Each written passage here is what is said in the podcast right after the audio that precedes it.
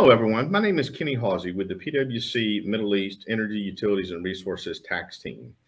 Welcome to the first of a series of podcasts by PwC Middle East on transfer pricing matters within the sector.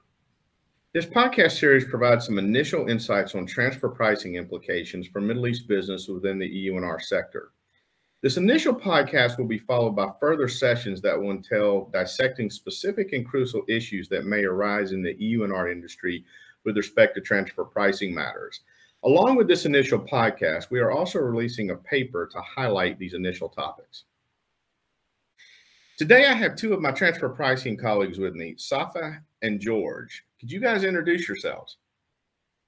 Hi, Kenny. Thank you. And hi, everyone. Thank you for joining. My name is Safae Guennoun. I'm a transfer pricing partner with PwC in the Middle East, and I look after the transfer pricing practice uh, for PwC in the Middle East. Hi, everybody. Thanks for joining. Uh, my name is George Simões. Uh, I'm a transfer pricing director uh, based in Riyadh, Saudi Arabia, and I and I'm part of the the transfer pricing team here in the Middle East as well. Thank you for joining. Excellent. Thanks, Safae and George, for your introductions. So, so let's um, let's dive in and let's start talking a little bit about transfer pricing. So, what I thought I'd do is just pose a few questions to you guys about transfer pricing. So, let's start with could you guys share us a little bit of a high level overview about how you view the energy sector and how it may give rise to specific tra- specific transfer pricing considerations in the Middle East region?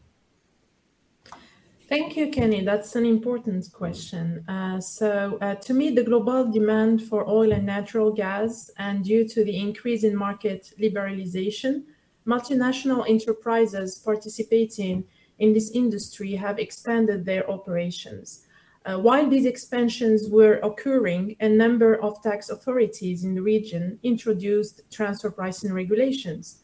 Others have taken a more active, often aggressive, interest in transfer pricing, as well as the broader transfer pricing framework that has continued to become more sophisticated, i.e., the release of the updated OECD transfer pricing guidelines from 2017, as well as the practical manual on transfer pricing for developing countries by United Nations in 2017 as well. So the correlation between the introduction, revision, and enforcement of transfer pricing rules and regulations in the Middle East as well as the expanding operations of energy and resources multinationals, means that transfer pricing will obviously continue to grow in importance within the energy and resources industry in the Middle East. Yeah, excellent. I think you're right. I mean, there's there's a lot of change happening in the world of international tax, right? And that certainly includes transfer pricing. So I think that was a great overview. So, so given this global nature of the industry that we work in, and the fact that multinationals undertake a large number of processes through their upstream, midstream, and downstream operations, there's ostensibly a broad range of transfer pricing issues that can arise. So, what are some of the more common types of transfer pricing structures and issues that you guys have come across?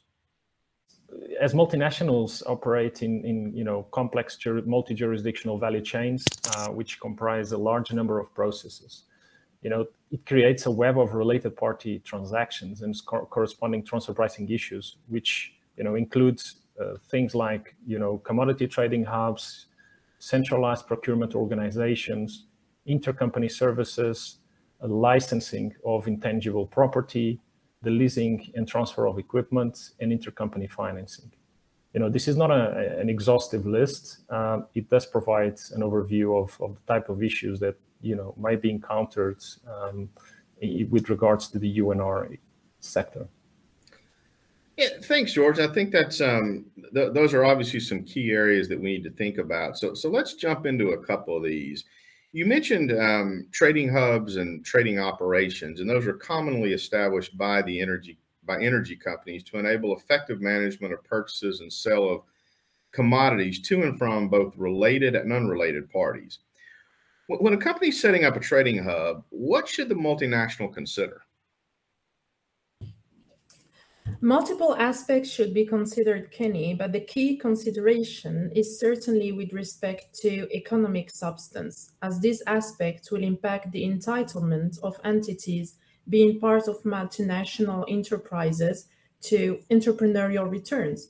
With this in mind, it is important to note that in order to ensure sufficient economic substance from a functional perspective, one framework that is used by multinationals to determine economic substance is a responsible, accountable, consulted, and informed, what we call the RACI analysis, and what we know as a tool inspired from management consulting.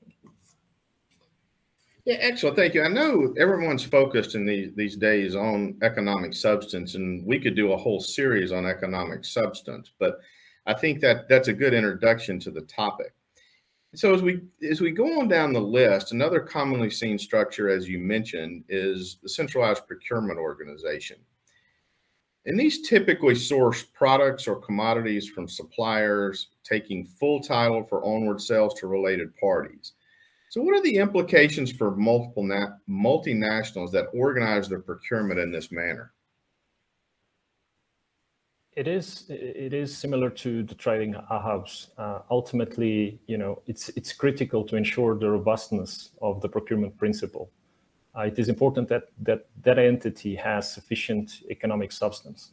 Specifically, you know, whether the activity of the procurement procurement hub is of a mere aggregation of orders with no, you know, value-added activities really being performed, um, or whether it's it's it's really a critical function that's that's being performed at that level. I think that would be something really important to to consider in the in this regard. And I, I think you're right. Obviously, we're coming back to economic substance again, but I think it is critical that you know the, these entities do have the type of substance and decision making. As we all know, one other topic is in this industry, there's the way companies organize, there's a lot of intercompany transactions that take place to deliver what these companies deliver. These services can be administrative or technical in nature. So, what's been your experience in this space from a transfer pricing perspective around these types of intercompany transactions? Well, uh, at first instance, tax authorities, particularly in the Middle East region, are typically more comfortable seeing a cost plus approach to service charges rather than a percentage of sales or some other base.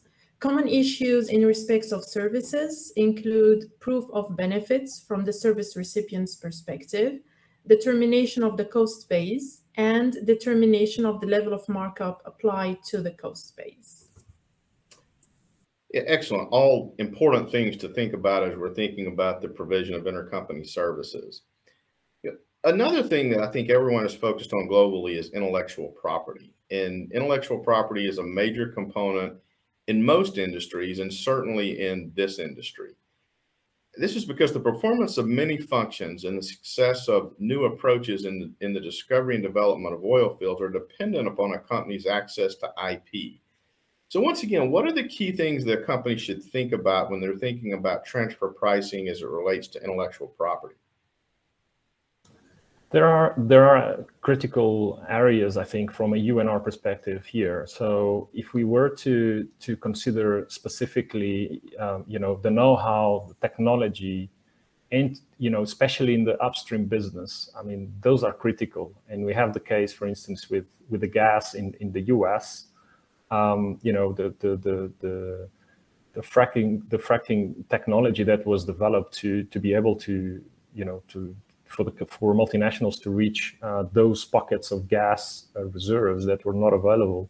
I think that's critical and, and that derives value across the value chain. If we look um, from a downstream perspective, things uh, like, of course, branding, uh, you know, that, that, that is quite critical as well, as we know. You know, there are you know a handful of players, and those brands are are, are quite strongly recognized in the market. So I think IP and you know all those activities that that surround um, IP in the UNR space, you know, are definitely a hot topic globally and in regionally, and it, I, I, don't expect that to go away anytime soon, um, as the focus of tax authorities becomes more and more in those you know um, on those value-added activities. Okay, excellent. Also, another thing we think or we think about and we see a lot in this industry is vessels and or rig charters. You know, when we think about the offshore service industry, there's a lot of vessels and rigs that move around the world that I think create certain complexities when we think about transfer pricing. So, what should people think about when they start thinking about leasing of vessels and moving of rigs around from a transfer pricing perspective? So the structures through which vessel or rig charter companies operate often give rise to permanent establishment issues in the countries in which the vessels operate.